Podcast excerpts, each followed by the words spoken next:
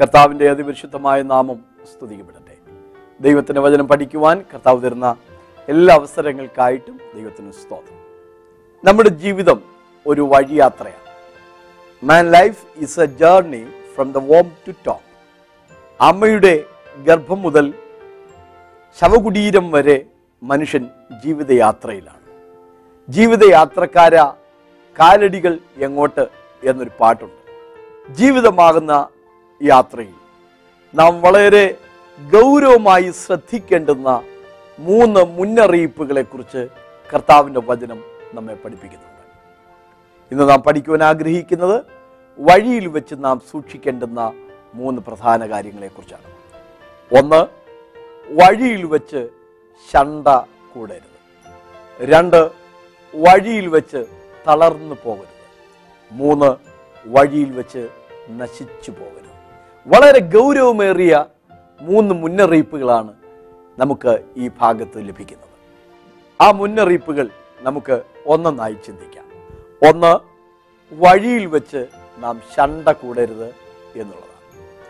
യോസഫ് മിസ്രമിലെ പ്രധാനമന്ത്രിയായി ജീവിക്കുന്ന കാലം ദേശത്തെല്ലായിടവും കഠിനമായ ക്ഷാമമുണ്ടായി. ആ ക്ഷാമത്തിൻ്റെ ദുരിതം കനാനിലെത്തിയപ്പോൾ യാക്കോബ് തൻ്റെ മക്കളോട് പറഞ്ഞു, നിങ്ങൾ ഇങ്ങനെ നോക്കി നിൽക്കുന്നത് എന്ത്?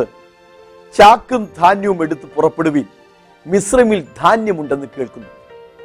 അങ്ങനെ അപ്പച്ചൻ പറഞ്ഞതനുസരിച്ച് യാക്കോബിൻ്റെ മക്കൾ മിസ്രമിലെത്തുകയും അവിടെ വെച്ച് യോസഫ് തൻ്റെ സഹോദരന്മാരെ തിരിച്ചറിയുകയും ചെയ്തു.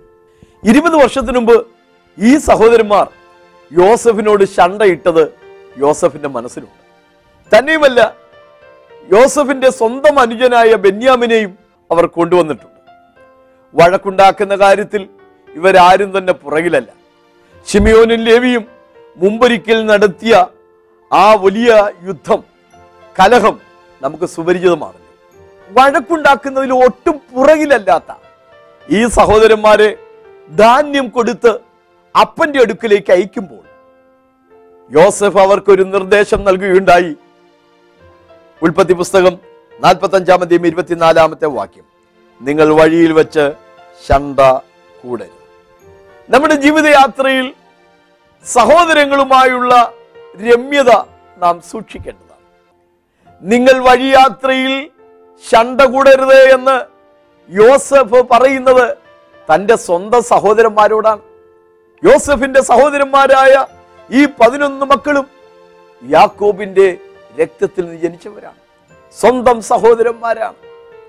അവരോടാണ് പറയുന്നത്, നിങ്ങൾ വഴിയിൽ വെച്ച് ശണ്ട കൂടരുത്. ഇന്ന് സ്വന്തം സഹോദരങ്ങൾ പോലും കലഹമുണ്ടാക്കുന്ന ഒരു കാലഘട്ടമാണ്. എന്തിനും ഏതിനും കലഹമുണ്ടാക്കുകയാണ്. ക്ഷമ മനുഷ്യനിൽ നഷ്ടപ്പെട്ടിരിക്കുകയാണ്. കുടുംബങ്ങളിൽ കലഹങ്ങൾ വർദ്ധിച്ചു വരികയാണ്. സഹോദരങ്ങളെ, ഈ ജീവിതയാത്രയിൽ കുറ്റബോധമില്ലാത്തവനായി മുന്നോട്ട് പോകേണ്ടതിന് കലഹങ്ങൾ ഒഴിവാക്കുവാൻ ഈ വചനത്തിലൂടെ ഞാൻ നിങ്ങളെ പ്രബോധിപ്പിക്കുക. കലഹങ്ങൾ കൊണ്ട് ഒരു നേട്ടവും ഉണ്ടാക്കില്ല. വഴിയിൽ വെച്ച് ശണ്ട കൂടാതിരിപ്പാൻ ദൈവം നമ്മെ സഹായിക്കട്ടെ. യേശു ക്രിസ്തു ഇക്കാര്യം വളരെ ആഴമായിട്ടാണ് തൻ്റെ ശിഷ്യന്മാരെ പഠിപ്പിച്ചത്. കർത്താവ് പറഞ്ഞു, നിങ്ങൾ യാഗമർപ്പിക്കാൻ വേണ്ടി വരുമ്പോൾ നിന്റെ സഹോദരനും നിന്നോട് വല്ലതുമുണ്ടെന്ന് തോന്നിയാൽ യാഗവസ്തു അവിടെ വെച്ചിട്ട് മുമ്പേ ചെന്ന് അവനുമായി നിരന്നുകൊള്ളുക, പിന്നെ വന്ന് യാഗം കഴിച്ചു കൊള്ളുക. കർത്താവ് അക്കാര്യം വളരെ ഊന്നിപ്പറഞ്ഞ വേറൊരു ഭാഗം കൂടെ ശ്രദ്ധിക്കുക. മത്തായി സുവിശേഷം 6:24-25 വാക്യം, നിന്റെ പ്രതിയോഗിയോടുകൂടെ വഴിയിലുള്ളപ്പോൾ തന്നെ വേഗത്തിൽ അവനോട് ഇണങ്ങിക്കൊള്ളുക, അല്ലാഞ്ഞാൽ നീ തടവിലായിപ്പോകും, നീ അവിടെ നിന്നും പുറത്തു വരികയില്ല. വഴിയിൽ വെച്ച് പ്രതിയോഗിയോട് നിരപ്പ് പ്രാപിക്കണം. സ്തോത്രം. കോപിച്ചാൽ പാപം ചെയ്യരുത്. സൂര്യൻ അസ്തമിക്കുമ്പോഴും കോപം വെച്ചുകൊണ്ടിരിക്കരുത്. മനസ്സിൽ പകയും വിദ്വേഷവും വെച്ചുകൊണ്ട് ഉറങ്ങരുത്. അതാണ് വിശുദ്ധ വേദപുസ്തകം നമ്മെ പഠിപ്പിക്കുന്നത്. പ്രതിയോഗിയോട് വഴിയിൽ വെച്ച് തന്നെ നിരപ്പ് പ്രാപിക്കും. കുടുംബങ്ങളിൽ പലപ്പോഴും കലഹമുണ്ടാകാറുണ്ട്. ഞാൻ പിടിച്ച മുയലിന് 3 കൊമ്പ് എന്ന് പറഞ്ഞ് ഭാര്യയും ഭർത്താവും ശാഠ്യത്തോടുകൂടെ ഇടപെടുകയാണ്. ഒരു വിട്ടുവീഴ്ചയ്ക്കും അവർ തയ്യാറല്ല. വേണ്ടി വന്നാൽ ആരാധനയും അവർ നടത്തിയെന്ന് വരും. പക്ഷേ ഒന്ന് നിരപ്പ് പ്രാപിക്കാൻ, സോറി എന്ന് പറയാൻ, ഒന്ന് താണു, ഒന്ന് തെറ്റിപ്പോയി എന്ന് പറയാൻ തയ്യാറാകാത്ത ഒരുപാട് കുടുംബങ്ങളെ നമുക്കിന്ന് കാണാൻ കഴിയും. വഴിയിൽ വെച്ച് ശണ്ട കൂടരുത്. എമ്മൗസ് യാത്രക്കാർ വഴിയിൽ വെച്ച് തർക്കവും വാദവുമായി പോയവരാണ്. കർത്താവരോട് ചേർന്ന് നടന്നു വാടി മുഖത്തോടെ നടക്കുന്ന അവരോട് കർത്താവ് ചോദിക്കുകയാണ്, നിങ്ങൾ വഴിയിൽ വെച്ച് ഈ തർക്കിച്ച് വാദിക്കുന്ന കാര്യമെന്ത്? സ്തോത്രം. യേശു അവരുടെ തർക്കത്തിനും വാദത്തിനും പരിഹാരം വരുത്തി. യേശു അവർക്ക് തിരുവെഴുത്തുകളെ തെളിയിച്ചു കൊടുത്തു. സ്തോത്രം. അവർ പറയുന്നൊരു സാക്ഷ്യം ഇങ്ങനെയാണ്, വഴിയിൽ വെച്ച് അവൻ നമ്മോട് തിരുവെഴുത്തുകളെ തെളിയിക്കുമ്പോൾ നമ്മുടെ ഹൃദയം നമ്മളിൽ കത്തിക്കൊണ്ടിരുന്നില്ലയോ എന്നാണ്. അതെ, തിരുവെഴുത്തുകൾ നമുക്ക് രൂപാന്തരം വരുത്തുന്നതാണ്. സഹോദരങ്ങൾ തമ്മിൽ കലഹമുണ്ടാക്കരുത്, ഭാര്യയും ഭർത്താവും തമ്മിൽ കലഹമുണ്ടാക്കരുത്. അതുപോലെ തന്നെ ജീവിതയാത്രയിൽ നിന്നോടൊപ്പം സഹവസിക്കുന്നവരോട് നീ കലഹമുണ്ടാക്കരുത്. ശത്രുക്കളെ പോലും സ്നേഹിക്കുവാൻ, നിങ്ങളെ ഉപദ്രവിക്കുന്നവർക്ക് വേണ്ടി പ്രാർത്ഥിക്കുവാനാണ് വിശുദ്ധ വേദപുസ്തകം നമ്മെ പഠിപ്പിക്കുന്നത്. സഹോദര, നീ മറ്റുള്ളവരോട് പകയുമായി ഇങ്ങനെ പോകുമ്പോൾ നീ മരിച്ചെന്നിരിക്കട്ടെ, നിനക്കൊരു നല്ല മനസാക്ഷിയോടുകൂടെ മരിക്കുവാൻ കഴിയുമോ? സഹോദരി, നീ നിന്റെ ഭർത്താവിനോട് പിണങ്ങി എത്ര കാലം ജീവിക്കും? സഹോദര, നീ നിന്റെ ഭാര്യയോട് പിണങ്ങി എത്ര കാലം മുന്നോട്ട് പോകും? കുഞ്ഞുങ്ങളെ, നിങ്ങൾ നിങ്ങളുടെ മാതാപിതാക്കളോട് മല്ലടിച്ച് മത്സരിച്ച് എത്ര നാൾ ജീവിക്കും? ജീവിതത്തിൽ സ്വസ്ഥതയുണ്ടോ? സമാധാനമുണ്ടോ? ഇന്ന് ഈ വചനം കേൾക്കുമ്പോഴെങ്കിലും കർത്താവിൻ്റെ വചനം നിങ്ങൾക്കൊരു പ്രചോദനമായി മാറട്ടെ. വഴിയിൽ വെച്ച് ശണ്ട കൂടരുത്. വഴിയിൽ വെച്ച് നാം ശ്രദ്ധിക്കേണ്ടുന്ന രണ്ടാമത്തെ കാര്യം, വഴിയിൽ വെച്ച് നാം തളർന്നു പോകരുത് എന്നതാണ്. യേശുക്രിസ്തുവിൻ്റെ പ്രഭാഷണം കേൾക്കുവാനായി 3 ദിവസം തമ്പടിച്ചു പാർത്ത ജനത്തെക്കുറിച്ച് കർത്താവ് ഇങ്ങനെയാണ് പറഞ്ഞത്, ഈ ജനം കഴിഞ്ഞ 3 ദിവസമായി എന്നോടുകൂടെ പാർക്കുന്നു. അവരിൽ ചിലർ ദൂരദേശത്ത് നിന്നും വന്നവരല്ലോ. അവരെ പട്ടിണിയായി വിട്ടയച്ചാൽ അവർ വഴിയിൽ വെച്ച് തളർന്നു പോകും എന്ന് ഞാൻ അറിയുന്നു. വഴിയിൽ വെച്ച് നാം തളർന്നു പോകരുത് എന്ന് കർത്താവ് ആഗ്രഹിക്കുകയാണ്. കർത്താവിൻ്റെ 2 ശ്രേഷ്ഠതകളെക്കുറിച്ച് പത്രോസിൻ്റെ 2-ാം ലേഖനത്തിൽ അതിൻ്റെ പ്രാരംഭ ഭാഗങ്ങളിൽ നമുക്ക് വായിക്കാൻ കഴിയും. 2 പത്രോസ് 1:3-4 വാക്യം, തൻ്റെ മഹത്വത്താലും വീര്യത്താലും നമ്മെ വിളിച്ചവൻ്റെ പരിജ്ഞാനത്താൽ അവൻ്റെ ദിവ്യശക്തി ജീവനും ഭക്തിക്കും വേണ്ടിയതൊക്കെയും നമുക്ക് ദാനം ചെയ്തിരിക്കുന്നുവല്ലോ. 4-ാം വാക്യം, അവയാൽ അവൻ നമുക്ക് വിലയേറിയതും അതിമഹത്വമായ വാഗ്ദത്തങ്ങളും നൽകിയിരിക്കുന്നു. ഇവയാൽ നിങ്ങൾ ലോകത്തിൻ്റെ മോഹത്താലുള്ള നാശം വിട്ടൊഴിഞ്ഞ് ദിവ്യ സ്വഭാവത്തിന് കൂട്ടാളികളായി തീരാൻ ഇടവരുന്നു. കർത്താവിൻ്റെ ദിവ്യതയുമായി ബന്ധപ്പെടുത്തി 2 ചിന്തകൾ. ഒന്ന്, അവൻ്റെ ദിവ്യശക്തി. 2, അവൻ്റെ ദിവ്യ സ്വഭാവം. വഴിയിൽ വെച്ച് അവർ തളർന്നു പോകുമെന്ന് വെച്ച് കർത്താവ് അവർക്ക് ആഹാരം അനുഗ്രഹിച്ച് വർദ്ധിപ്പിച്ച് നൽകുന്നതിൽ ഈ 2 കാര്യവും നമുക്ക് കാണാൻ കഴിയും. ഒന്ന്, അവൻ്റെ ദിവ്യശക്തി. 2, അവൻ്റെ ദിവ്യ സ്വഭാവം. അവൻ്റെ ദിവ്യശക്തിയാണ് ആ 7 അപ്പത്തെ 4000 പേർക്കായി പോഷിപ്പിക്കുന്നത്. മറ്റൊരിക്കൽ 5 അപ്പത്തെ 5000-ലധികം ആളുകൾക്കായി കർത്താവ് പോഷിപ്പിക്കുക. സ്തോത്രം. കേവലമായ ആ 7 അപ്പത്തെ 5000-ലധികം പുരുഷന്മാർക്കും സ്ത്രീകൾക്കും ഒക്കെയായി വർദ്ധിപ്പിച്ച് അവരുടെ വിശപ്പടക്കത്തക്ക രീതിയിൽ തൃപ്തിയായി നൽകിയത് അവൻ്റെ ദിവ്യ ശക്തിയായിരുന്നു. ഇനി കർത്താവിൻ്റെ ദിവ്യ സ്വഭാവത്തെക്കുറിച്ച് നാം ശ്രദ്ധിക്കണം.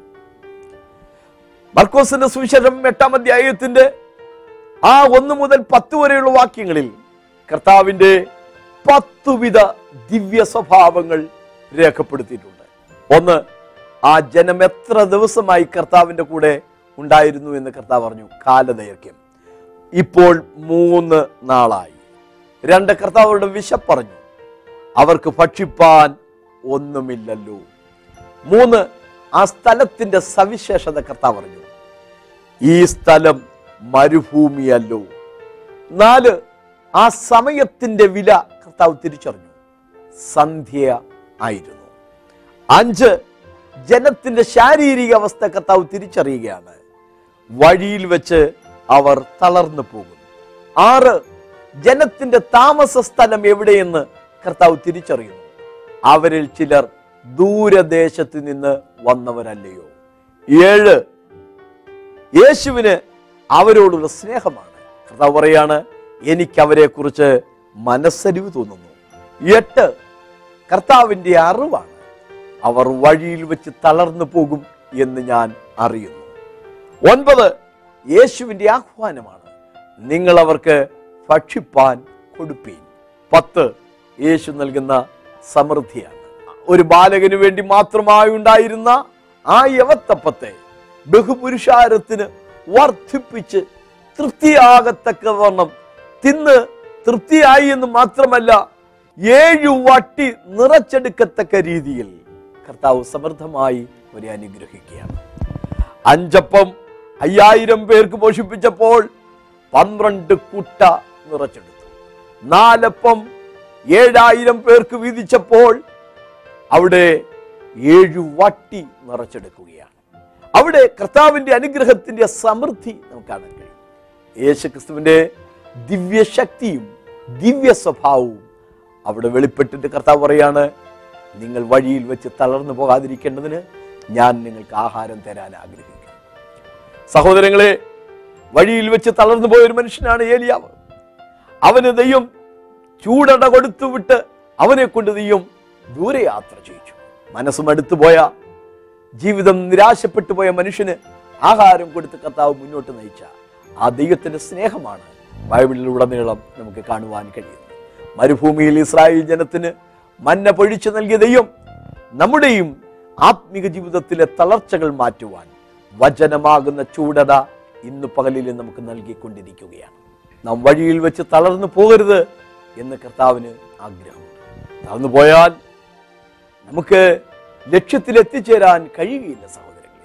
അതുകൊണ്ട് പ്രശ്നവും പ്രയാസമൊക്കെ ഉണ്ട്, വേദനകൾ ഇല്ല എന്നൊന്നുമല്ല, ഭാരങ്ങളും ദുരിതങ്ങളും ഒക്കെ ഒട്ടേറെ ഉണ്ടെങ്കിലും നാം തളർന്നു പോകാനിടയാവരുത്.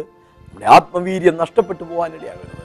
അങ്ങനെ തളരുന്ന സന്ദർഭങ്ങളിൽ ഞാൻ നിന്റെ വചനം കണ്ടെത്തി ഭക്ഷിച്ചിരിക്കുന്നു, അതിൻ്റെ അണ്ണാക്കിലും മധുരമായിരിക്കുന്നു. തേനിലും തേൻകട്ടയിലും മധുരമേറിയ ദൈവത്തിൻ്റെ വചനം നിങ്ങൾ ധ്യാനിക്കുമെങ്കിൽ തീർച്ചയായും നിങ്ങളുടെ ക്ഷീണം മാറി നിങ്ങൾക്ക് ജയത്തോടെ മുന്നോട്ട് പോകുവാൻ കഴിയും. ദൈവത്തിന് സ്തോത്രം. വഴിയിൽ വെച്ച് എന്ന് ബൈബിൾ പറയുന്ന 3-മത്തെ ചിന്ത, വഴിയിൽ വെച്ച് നശിച്ചു പോകരുത് എന്നുള്ളതാണ്. നശിച്ചു പോകാതിരിപ്പാൻ എന്തു ചെയ്യണം? 2-ാം സങ്കീർത്തനം 12-ാം വാക്യം, വഴിയിൽ വെച്ച് നശിച്ചു പോകാതിരിക്കേണ്ടതിന് പുത്രനെ ചുംബിപ്പി. വഴിയിൽ വെച്ച് പുത്രനുമായി ബന്ധപ്പെട്ട 2-3 ചിന്തകൾ വേദപുസ്തകത്തിലുണ്ട്. മോശയ്ക്ക് ദൈവവിളി ഉണ്ടാകുന്നത് 80-മത്തെ വയസ്സിലാണ്. ആ സമയത്ത് താൻ വിവാഹിതനാണ്, തനിക്ക് ഭാര്യയും കുഞ്ഞുമൊക്കെയുണ്ട്. ഇസ്രായേൽ മക്കളെ വിടുവിക്കാനുള്ള ദൈവിക നിയോഗം പ്രാപിച്ച മോശെ ഫറവോന്റെ അടുക്കിലേക്ക് പോകാൻ ഒരുമ്പെടുകയാണ്. ഒരു സത്രത്തിൽ അവൻ രാപാർക്കുമ്പോൾ ദൈവത്തിന്റെ ദൂതൻ അവിടെ എതിരിട്ട് വന്ന് അവന്റെ പുത്രനായ ഗെർശോമിനെ കൊല്ലുവാനായി ഭാവിച്ചു. ഉടനെ മോശയുടെ ഭാര്യ സിപ്പോറ ഒരു കൽക്കത്തിയെടുത്ത് മകനെ പരിച്ഛേദന ചെയ്ത് ആ അഗ്രചർമ്മം ആ ദൂതന്റെ മുമ്പാകെ ഇട്ടു. അത് കണ്ട ദൂതൻ വഴിയിൽ വെച്ച് അവരെ നശിപ്പിക്കാതെ പിന്മാറിപ്പോയി. എന്താണ് ആ സംഭവത്തിന്റെ മർമ്മം? മോശെ ഒരു യഹൂദനാണ്. യഹൂദന്റെ ന്യായപ്രമാണത്തിൽ പരിച്ഛേദന ഒരു സുപ്രധാനമായ കാര്യമാണ്. യഹൂദന്റെ സന്തതിയാണ് മോശെ. പക്ഷേ ഒരു വിദേശ വനിതയിലാണ്, സിപ്പോറ എന്ന മിദ്യാന്യ പുരോഹിതന്റെ മകളിലൂടെയാണ് ഗെർശോം ഭൂതലത്തിലേക്ക് വന്നത്. ഒരുപക്ഷെ ദൈവിക ന്യായപ്രമാണ പ്രകാരമുള്ള പരിച്ഛേദന എന്ന കർമ്മം ആ കുഞ്ഞിന് ചെയ്യിക്കുന്നതിൽ സിപ്പോറ വിലക്ക് നിന്നിരിക്കാം. പുതിയ നിയമത്തിലേക്ക് വരുമ്പോൾ പരിച്ഛേദന മാനസാന്തരത്തെയാണ് കാണിക്കുന്നത്. ചെവിക്കും ഹൃദയത്തിനും പരിച്ഛേദന ഉള്ളവരായിരിക്കും. പുറമേയുള്ള പരിച്ഛേദനയല്ല, അകമേയുള്ള പരിച്ഛേദന. എത്ര പരിച്ഛേദന! അവന് മനുഷ്യനാലല്ല ദൈവത്താൽ തന്നെ പുകഴ്ച ലഭിക്കും. ഗലാത്യ ലേഖനത്തിൽ പൗലോസ് പറയാണ്, നിങ്ങൾ പരിച്ഛേദനയേറ്റാൽ ക്രിസ്തുവിനെ കൊണ്ട് നിങ്ങൾക്ക് ഒരു പ്രയോജനവുമില്ല.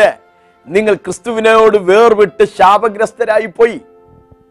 പുതിയ നിയമത്തിൽ നാം പരിച്ഛേദന, യഹൂദന് കൊടുത്ത ആ പ്രമാണമാകുന്ന പരിച്ഛേദന അക്ഷരീകമായിട്ടല്ല നാം സ്വീകരിക്കേണ്ടത്. മാനസാന്തരം എന്ന ആത്മീയ അർത്ഥത്തിലാണ് നാം ഇന്നത് സ്വീകരിക്കേണ്ടിയിരിക്കുന്നത്. മകനെ പരിച്ഛേദന ഏൽപ്പിക്കാത്ത ഭാര്യ, പരിച്ഛേദന ഏറ്റിട്ടില്ലാത്ത മകൻ, യഹൂദനായിരിക്കുന്ന മോശയെ, ഇവരൊരുമിച്ച് ആ വലിയ ആത്മീയ ദൗത്യത്തിന് വേണ്ടി പോയാൽ അവർക്ക് ജയിക്കുവാൻ കഴിയത്തില്ല. അതുകൊണ്ട് വഴിയിൽ വെച്ച് പുത്രനെ പരിച്ഛേദന ചെയ്യിക്കുവാൻ ഒരു ദൈവത്തിൻ്റെ ദൂതൻ്റെ ഇടപെടലുണ്ടാകുകയും ആ ഇടപെടൽ മുഖാന്തരം സിപ്പോറ തൻ്റെ മകനെ പരിച്ഛേദന കഴിക്കുകയും ചെയ്തു. എന്തുകൊണ്ടാണ് സിപ്പോറ അപ്പോൾ ദൂതനെതിരായി വന്നപ്പോൾ മകനെ പരിച്ഛേദനയ്ക്ക് തയ്യാറായത്? ഇതിനു മുമ്പ് മോശ പല പ്രാവശ്യം ഇക്കാര്യം വീട്ടിൽ ഉണർത്തിച്ചിട്ടും സിപ്പോറ അതിനെതിരായി നിന്നിരുന്നിരിക്കാം. ആ പല പ്രാവശ്യം സംസാരമുണ്ടായിട്ടും പരിഹരിക്കാത്ത ആ പ്രശ്നം ഇവിടെ മോശയ്ക്ക് വേണ്ടി ദൈവം തന്റെ ദൂതനെ അയച്ച് തൻ്റെ ഭാര്യയ്ക്ക് പരിവർത്തനം കൊടുത്ത് മകന് പരിച്ഛേദന നൽകി. മോശയുടെ തുടർന്നുള്ള ആത്മീയ ശുശ്രൂഷയ്ക്ക് അനുകൂലമായി, അനുഗ്രഹമായി അവരെ ഒരുക്കിയെടുക്കുകയാണ്. വഴിയിൽ വെച്ച് നാം നശിച്ചു പോകരുത്. വഴിയിൽ വെച്ച് നശിച്ചു പോയ വേറൊരു സംഭവമാണ് റാഹേലിൻ്റെയും ബെനോനിയുടെയും കഥ. യാക്കോബിന്റെ ഇഷ്ടഭാര്യയായിരുന്നു റാഹേൽ. അവർ കനാനിലേക്ക് യാത്ര ചെയ്യുമ്പോൾ, കനാനിലെത്തുവാൻ അല്പം ദൂരം മാത്രമുള്ളപ്പോൾ, ബേത്ലഹേം എഫ്രാത്തയിൽ വെച്ച് റാഹേൽ തൻ്റെ രണ്ടാമത്തെ കുഞ്ഞിന് ജന്മം നൽകുന്നു. ആ പ്രസവവേദനയോടുകൂടെ ആ സ്ത്രീ മരിക്കുകയാണ്. മരിക്കുമ്പോൾ സൂതികർമ്മിണിയെ അവൾക്കൊരാശ്വാസത്തിനായി വിളിച്ചു പറഞ്ഞു, ഭാരപ്പെടേണ്ടതില്ല, നീ ഒരു ആൺകുഞ്ഞിനെയാണ് ജന്മം കൊടുത്തിരിക്കുന്നത്. പക്ഷേ ദുഃഖത്തിൻ്റെ പുത്രൻ എന്ന അർത്ഥത്തിൽ ബെനോനി എന്ന് പേർ വിളിച്ചിട്ട് ആ സ്ത്രീ റാഹേൽ ലോകത്തിൽ നിന്ന് കടന്നുപോയി. പിന്നീട് യാക്കോബ് തൻ്റെ മകൻ്റെ പേര് ബെന്യാമീൻ എന്ന് മാറ്റിയിടുന്നുണ്ട്. എൻ്റെ വലത് കൈയുടെ മകൻ എന്നാണ് ആ വാക്കിൻ്റെ അർത്ഥം. ദുഃഖപുത്രൻ എന്നാണ് അമ്മ പേർ വിളിച്ചതെങ്കിലും എൻ്റെ വലത് കൈയുടെ മകൻ എന്ന് അപ്പന പേര് മാറ്റിയിട്ടു. ബെനോനിയുടെ പേര് ബെന്യാമീൻ എന്നാക്കി. പുത്രനെ ദുഃഖത്തോടെ ചുംബിക്കുന്ന, വേദനയോടെ കടന്നു പോകുന്ന റാഹേലിനെ നാം കാണുന്നു. എന്തുകൊണ്ട് റാഹേലിൻ്റെ ജീവിതത്തിൽ അങ്ങനെ സംഭവിച്ചു? കനാനിലേക്കുള്ള അവളുടെ മടക്കയാത്രയിൽ ദൈവത്തിൻ്റെ പ്രമാണമനുസരിച്ച്, ദൈവത്തിൻ്റെ ആലോചനയനുസരിച്ച്, ദൈവത്തിൻ്റെ വിധിയും ചട്ടങ്ങളും അനുസരിച്ച് യാത്ര ചെയ്യുന്ന ആ യാക്കോബിന്റെ കുടുംബത്തിൽ പാർത്ത റാഹേൽ അരാമ്യനായ ലാബാന്റെ ഗ്രഹബിംബം കൂടെ മോഷ്ടിച്ചു കൊടുത്തു. ഇസ്രായേലിന്റെ കൂടാരത്തിൽ അരാമിന്റെ ഗ്രഹബിംബം കൂടെ സൂക്ഷിച്ചുകൊണ്ട് യാത്ര ചെയ്തവൾ ഈ ഗ്രഹബിംബം തേടി പിന്നത്തതിൽ ലാബാൻ പിന്നാലെ വരുന്നുണ്ട്. അവളാവട്ടെ ആ ഗ്രഹബിംബം എടുത്ത് ഒരു ചാക്കിലിട്ട് മൂടി അതിന്മേൽ കയറിയിരുന്ന്, എനിക്കിപ്പോൾ എഴുന്നേൽക്കാൻ കഴിയില്ല, ഞാൻ അശുദ്ധയാണ് എന്ന് പറഞ്ഞ് അപ്പനെയും കബളിപ്പിച്ച് ഭർത്താവിനോടും മറച്ചുവെച്ച് അവൾ ഗ്രഹബിംബം കൂടെ കൊണ്ടുപോയി. ഇന്നും ആത്മീക ജീവിതത്തിൽ പലതും മറച്ചുവെച്ച് അന്യാരാധനയുടെ പലതും കൂടെ കൊണ്ടു നടക്കുന്ന പലരെയും ജീവിതത്തിൽ കാണാൻ കഴിയും. ആത്മീയ ലോകത്തിലും അവരെ കാണാം. അവരെ അനാത്മീകരുടെ രംഗത്തെന്നും കാണാം. ദൈവത്തെ ആരാധിക്കുമ്പോൾ സഭയിലും അവരെ കാണാം. അന്യാരാധനയുടെ വെച്ചുകെട്ടുകളും അവരുടെ ജീവിതത്തിൽ ഒളിച്ചു വച്ചിട്ടുണ്ട്. ഒരു കാര്യം ഇന്ന് ഓർപ്പിച്ചുണർത്തുവാൻ ആഗ്രഹിക്കുന്നു. അരാമിന്റെ ഗ്രഹബിംബം ഇസ്രായേലിന്റെ കൂടാരത്തിൽ ഒളിച്ച് യാത്ര ചെയ്ത റാഹേൽ വഴിത്തലയ്ക്കൽ പട്ടുപോയി. റാഹേലിന്റെ മരണവിധം എങ്ങനെയായിരുന്നു എന്ന് വേദപുസ്തകത്തിൽ 2 ഭാഗത്ത് രേഖപ്പെടുത്തിയിട്ടുണ്ട്. ഉൽപ്പത്തി പുസ്തകം 35:19 റാഹേൽ മരിച്ചിട്ട് അവളെ ബേത്ലഹേം എന്ന എഫ്രാത്തിന് പോകുന്ന വഴിയിൽ അടക്കം ചെയ്തു. 48:7 കനാൻ ദേശത്തെത്തുവാൻ അല്പദൂരം മാത്രമുള്ളപ്പോൾ വഴിയിൽ വെച്ച് റാഹേൽ മരിച്ചു. എപ്പോഴാണ് അവൾ മരിച്ചത്? വഴിയിൽ വെച്ച് മരിച്ചു. നമ്മുടെ ക്രിസ്തീയ ജീവിതം ഒരു വഴിയാത്രയാണ്. നാം ഈ വഴിയിൽ വെച്ച് അല്ലെങ്കിൽ വഴിത്തലയ്ക്കൽ പട്ടുപോകരുത്. കനാനിലെത്തുന്നതുവരെ അവിടെ എത്തി വിശ്രമിപ്പാൻ കഴിയേണ്ടതിന്, നമ്മുടെ ജീവിതത്തിൽ നീക്കിക്കളയേണ്ടതിനെല്ലാം നീക്കിക്കളയാൻ ഈ വചനം നിങ്ങൾക്ക് പ്രചോദനമായി തീരട്ടെ. ജാതി ആചാരങ്ങളും ജാതീയ സമ്പ്രദായങ്ങളും കൊണ്ടു നടക്കുന്ന വിശ്വാസികളെ ഞാൻ കണ്ടിട്ടുണ്ട്. ഹൃദയത്തിന് വളരെ വേദന തോന്നിയിട്ടുണ്ട്. 28 7 40 അടിയന്തരവും ശ്രാദ്ധവും ഒക്കെ ദൈവമക്കളെ നമുക്ക് അനുവദനീയമല്ല. അവരിൽ നിന്ന് വേർപെട്ടിരിപ്പീൻ എന്നാണ് ദൈവത്തിന്റെ വചനം നമ്മെ പഠിപ്പിക്കുന്നത്. ഇതാ തനിച്ചു പാർക്കുന്ന ഒരു ജനം ജാതികളുടെ കൂട്ടത്തിൽ എണ്ണപ്പെടുന്നില്ല. ജാതികളുടെ മ്ലേച്ഛാചാരങ്ങൾ നാം കണ്ടു പഠിക്കരുത്. നാം പ്രമാണമുള്ള ജനമാണ്. ദൈവം നമുക്ക് നൽകിയ പ്രമാണത്തിന് വേണ്ടി തന്നെ ജീവിതത്തിന്റെ അവസാനം വരെ പിടിച്ചു നിൽക്കുവാൻ നമുക്ക് സാധിക്കണം. ദൈവത്തിന് സ്തോത്രം. 2 Sankirthanam 12 ഒരിക്കൽ കൂടെ ഞാൻ ആവർത്തിക്കട്ടെ. വഴിയിൽ വെച്ച് നശിക്കാതിരിക്കേണ്ടതിന് പുത്രനെ ചുംബിപ്പീൻ. 2 Sankirthanam യേശുക്രിസ്തുവിനെ കുറിച്ചുള്ള ഒരു മശിഹൈക സങ്കീർത്തനമാണ്. ക്രിസ്തുവിനെ കുറിച്ചുള്ള ധാരാളം പരാമർശനങ്ങൾ, പ്രവചന ദൂതികൾ 2 Sankirthanam നമുക്ക് കാണാൻ കഴിയും. ആ പ്രവാചക സങ്കീർത്തനത്തിലെ വചനം, വഴിയിൽ വെച്ച് നശിക്കാതിരിക്കേണ്ടതിന് പുത്രനെ ചുംബിപ്പീൻ എന്ന വചനം യേശുക്രിസ്തുവിന്റെ ക്രൂശിനെയാണ് വിളിച്ചറിയിക്കുന്നത്. മനുഷ്യനൊരു ജീവിതയാത്രയിലാണ്.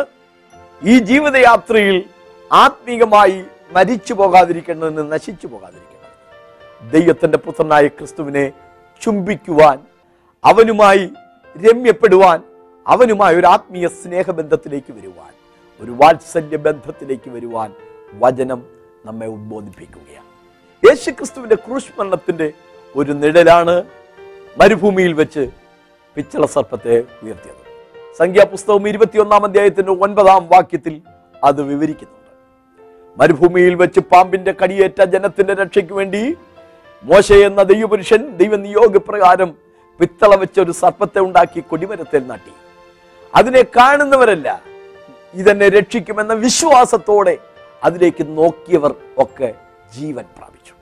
യോഹന്നാൻ 3:14 കർത്താവ് പറയാണ്, മോശ മരുഭൂമിയിൽ പിച്ചള സർപ്പത്തെ ഉയർത്തിയതുപോലെ മനുഷ്യപുത്രനെയും ഉയർത്തേണ്ടതാകുന്നു. അവനിൽ വിശ്വസിക്കുന്നവനും നശിച്ചു പോകാതെ നിത്യജീവൻ പ്രാപിക്കേണ്ടതിന് തന്നെ. വഴിയിൽ വെച്ച് നശിച്ചു പോകാതിരിക്കേണ്ടതിന് പുത്രനെ ചുംബിപ്പീൻ. യേശുക്രിസ്തുവിനെ ദൈവം ലോകത്തിന് വേണ്ടി, നമുക്ക് വേണ്ടി ബലിയായി നൽകിയതിൻ്റെ ഉദ്ദേശം തന്നെ ആരും നശിച്ചു പോകാതിരിക്കേണ്ടതിന് വേണ്ടിയാണ്. ബൈബിളിലെ സ്വർണ്ണവാക്യമാണല്ലോ യോഹന്നാൻ 3:16. ആരും നശിച്ചു പോകാതെ തൻ്റെ ഏകജാതനായ പുത്രനിൽ വിശ്വസിക്കുന്നവനും നശിച്ചു പോകാതെ നിത്യജീവൻ പ്രാപിക്കേണ്ടതിന് ദൈവം യേശുവിനെ ബലിയായി നൽകുവാൻ തക്കവണ്ണം ലോകത്തെ അത്രമാത്രം സ്നേഹിച്ചു. ഈ ജീവിതയാത്രയിൽ സഹോദര, നീ നശിച്ചു പോകാതിരിക്കണമെങ്കിൽ, ആത്മീയമായി നീ തകർന്നു പോകാതിരിക്കണമെങ്കിൽ, നരകശിക്ഷയിൽ നിന്ന് നീ രക്ഷ പ്രാപിക്കണമെങ്കിൽ എല്ലാവർക്കും വേണ്ടി ഉയർത്തപ്പെട്ട ദൈവപുത്രനായ ക്രിസ്തുവിൻ്റെ ക്രൂശിലേക്ക് നീ നോക്കണം. ഞാൻ ഉയർത്തപ്പെട്ടാൽ എല്ലാവരെയും എങ്കിലേക്ക് ആകർഷിക്കുമെന്നാണ് കർത്താവ് പറഞ്ഞത്. ആ മോശ മരുഭൂമിയിൽ സർപ്പത്തെ ഉയർത്തിയതുപോലെ ക്രൂശിൽ ഉയർത്തപ്പെട്ട ദൈവപുത്രനുമായി ചുംബനത്തിന് തയ്യാറാകുന്നു. അവനുമായി ഒരു രമ്യതയ്ക്ക്, ആ കർത്താവുമായ ഒരു അനുരഞ്ജനത്തിന് നീ തയ്യാറാകുമെങ്കിൽ തീർച്ചയായും നീ നശിച്ചു പോകില്ല എന്ന് മാത്രമല്ല, നിത്യജീവൻ സമൃദ്ധമായി ദൈവം നിനക്ക് തരികയും ചെയ്യും. വഴിയിൽ വെച്ച് നാം ശ്രദ്ധിക്കേണ്ടുന്ന 3 ചിന്തകളാണ് ഇന്ന് നാം ചിന്തിച്ചത്. 1, വഴിയിൽ വെച്ച് ശണ്ട കൂടരുത്. കലഹവും അസൂയയും വിദ്വേഷവുമായി ജീവിതം നയിക്കരുത്. അത് നമ്മുടെ ആത്മീക ജീവിതത്തിന് ശുഭകരമല്ല. രമ്യപ്പെടുവാൻ, ആൾക്കാരുമായി നിരപ്പ് പ്രാപിക്കുവാൻ, പൊരുത്തപ്പെടുവാൻ ദൈവത്തിൻ്റെ ആത്മാവ് നമ്മെ സഹായിക്കട്ടെ. 2, വഴിയിൽ വെച്ച് തളർന്നു പോകും. വഴിയിൽ വെച്ച് തളർന്നു പോകാതിരിക്കണമെങ്കിൽ കർത്താവ് തരുന്ന ആ ആഹാരം വാങ്ങിച്ചു ഭക്ഷിക്കണം. ദൈവം ഇന്ന് നമുക്ക് നൽകുന്ന ജീവാഹാരം ദൈവത്തിൻ്റെ വചനമാണ്. മനുഷ്യൻ അപ്പം കൊണ്ട് മാത്രമല്ല, ദൈവത്തിൻ്റെ വായിൽ നിന്ന് സകല വചനം കൊണ്ടും കൂടെ ജീവിക്കുന്നു. ആത്മീയ ജീവിതത്തിൻ്റെ പരിപോഷണത്തിന് ദൈവത്തിൻ്റെ വചനം കണ്ടെത്തി ഭക്ഷിക്കേണ്ടത് അത്യന്താപേക്ഷിതമാണ്. 3, വഴിയിൽ വെച്ച് നശിച്ചു പോകാതിരിക്കേണ്ടതിന് പുത്രനെ ചുംബിക്കണം. കാൽവരി കുരിശിൽ നമുക്ക് വേണ്ടി ബലിയായി തീർന്ന യേശുക്രിസ്തുവിനെ ചുംബിക്കുവാൻ, നീതിയും സമാധാനവും ചുംബിക്കുവാൻ ദൈവം നമുക്ക് കൃപ ചെയ്യട്ടെ. കാൽവരി കുരിശ് നീതിയും സമാധാനവും തമ്മിൽ ചുംബിച്ച ഇടമാണ്. ദൈവത്തിൻ്റെ നീതി പറഞ്ഞു, പാപിയായ മനുഷ്യൻ മരിക്കണമെന്ന്. എന്നാൽ ദൈവത്തിൻ്റെ സ്നേഹവും സമാധാനവും പറഞ്ഞു, അവനെ രക്ഷിക്കണമെന്ന്. ആ നീതിയും സമാധാനവും പാപത്തിൻ്റെ ശിക്ഷയും പാവിയുടെ രക്ഷയും ഒന്നിച്ച് നിറവേറിയ ഇടമാണ് കാൽവരി കുരിശ്. മറ്റാരും രക്ഷയില്ല. നാം രക്ഷിക്കപ്പെടുവാൻ ഈ ആകാശത്തിൻ്റെ കീഴിൽ മനുഷ്യരുടെ ഇടയിൽ യേശു എന്ന നാമമല്ലാതെ നൽകപ്പെട്ട വേറെ ഒരു നാമവുമില്ല. നമ്മുടെ പാപത്തിനു വേണ്ടി പ്രാശ്ചിത്തമായി മരിച്ച, ലോകത്തിൻ്റെ പാപം ചുമന്നൊഴിച്ച ദൈവകുഞ്ഞാടായ ക്രിസ്തുവുമായി ഒരു രമ്യതയിലെത്തുവാൻ, കർത്താവുമായി ഒരു വ്യക്തിപരമായ ബന്ധത്തിലേക്ക് വരുവാൻ, ഒരു വൈവാഹിക ബന്ധം പോലെ ക്രിസ്തുവുമായി ഒരു ഉടമ്പടി ചെയ്യുവാൻ കർത്താവിൻ്റെ നാമത്തിൽ ഞാൻ നിങ്ങളെ ക്ഷണിക്കുന്നു. നമുക്ക് പ്രാർത്ഥിക്കാം. സ്വർഗസുപിതാവേ, വഴിയിൽ വെച്ച് ഞങ്ങൾ പരസ്പരം കലഹിക്കുന്നവരായി ശണ്ട കൂടാതിരിപ്പാൻ ദൈവം ഞങ്ങളെ സഹായിക്കണം. വഴിയിൽ വെച്ച് തളർന്നു പോകാതിരിക്കേണ്ടതിന് ദൈവം തരുന്ന ജീവാഹാരം വാങ്ങി ഭക്ഷിപ്പാൻ ദൈവം കൃപ തരണമേ. വഴിയിൽ വെച്ച് നശിച്ചു പോകാതിരിക്കേണ്ടതിന് പുത്രനെ ചുംബിക്കുവാൻ, ക്രിസ്തുവിനെ രക്ഷകനായി സ്വീകരിക്കുവാൻ ഈ വചനം കേട്ട എല്ലാവർക്കും ദൈവം കൃപ ചെയ്യണം. വചനത്തിൻ്റെ വാതിലുകൾ ദൈവം ജനത്തിന് തുറന്നു നൽകണമേ. ആത്മീയമായ ഉദ്ധാരണവും ശക്തിയും നൽകി ജനത്തെ ദൈവം അനുഗ്രഹിക്കണം. പ്രാർത്ഥന കേൾക്കുന്നതിനായിട്ട് സ്തോത്രം. യേശു ക്രിസ്തുവിൻ്റെ അധികാരമുള്ള നാമത്തിൽ തന്നെ ആമേൻ. കർത്താവിൻ്റെ മഹാകൃപയാൽ 18ഓളം പുസ്തകങ്ങൾ എഴുതുവാൻ ദൈവം എന്നെ സഹായിച്ചു. പല പതിപ്പുകൾ ഇറക്കി. ചിലതിൻ്റെ കോപ്പികൾ ഉണ്ട്. അത് ഞാൻ നിങ്ങളെ പരിചയപ്പെടുത്തുകയാണ്. ക്രിസ്തുവിൻ്റെ ക്രൂശീകരണം ഒരു സമഗ്ര പഠനം. ക്രൂശ് മരണത്തിലെ നിസാര സംഭവങ്ങൾക്ക് പോലുമുള്ള അർത്ഥവ്യാപ്തികൾ വിശദീകരിച്ചിരിക്കുന്ന ഒരു അനുഗ്രഹീതമായ പുസ്തകം. ഭൂജാതനായ യേശുവിന്റെ ജനനത്തിൽ സംഭവിച്ച ഓരോരോ കാര്യങ്ങൾ നവീകരണത്തിനു വേണ്ടി, ജീവിതത്തിൽ ഒരു നവീകരണം ആഗ്രഹിക്കുന്നവർക്ക് വേണ്ടി പ്രത്യേക തയ്യാറാക്കിയിരിക്കുന്ന ഒരു പുസ്തകമാണ്. കൽപ്പനയും അനുസരണം 25ഓളം സന്ദേശങ്ങളുടെ സമാഹാരം. ആത്മദൃഷ്ടി പ്രകാശിച്ച 25ഓളം സന്ദേശങ്ങളുടെ സമാഹാരം. പ്രത്യാശ നൽകുന്ന ദൈവം 25 സന്ദേശങ്ങളുടെ സമാഹാരമാണ്. എന്റെ ഏറ്റവും പുതിയ പുസ്തകമാണിത്. എരിഞ്ഞടങ്ങും മുമ്പേ യഹോവ സാക്ഷികൾക്കുള്ള മറുപടി. വിശുദ്ധ ബൈബിളിന്റെ നിർമ്മല സത്യങ്ങൾക്കും ക്രൈസ്തവ സഭകളുടെ അടിസ്ഥാന വിശ്വാസങ്ങൾക്കുമെതിരെ യഹോവയുടെ സാക്ഷികൾ പ്രചരിപ്പിക്കുന്ന ദുരുപദേശങ്ങൾക്കുള്ള വിശദമായ മറുപടിയാണ് ഈ പുസ്തകങ്ങളെല്ലാം. ആയിരക്കണക്കിന് ആളുകൾക്ക് ആത്മീക ജീവിതത്തിന് അനുഗ്രഹവും ആവേശവുമായി മാറിയിട്ടുണ്ട്. തീർച്ചയായും ഈ പുസ്തകങ്ങൾ നിങ്ങളുടെ ജീവിതത്തെയും ചൈതന്യപ്പെടുത്തും. ഇന്ന് തന്നെ താഴെ കാണുന്ന നമ്പറിലുകളിലോ വിലാസത്തിലോ ഈ പുസ്തകങ്ങൾ നിങ്ങൾക്ക് സ്വന്തമാക്കുവാൻ കഴിയും.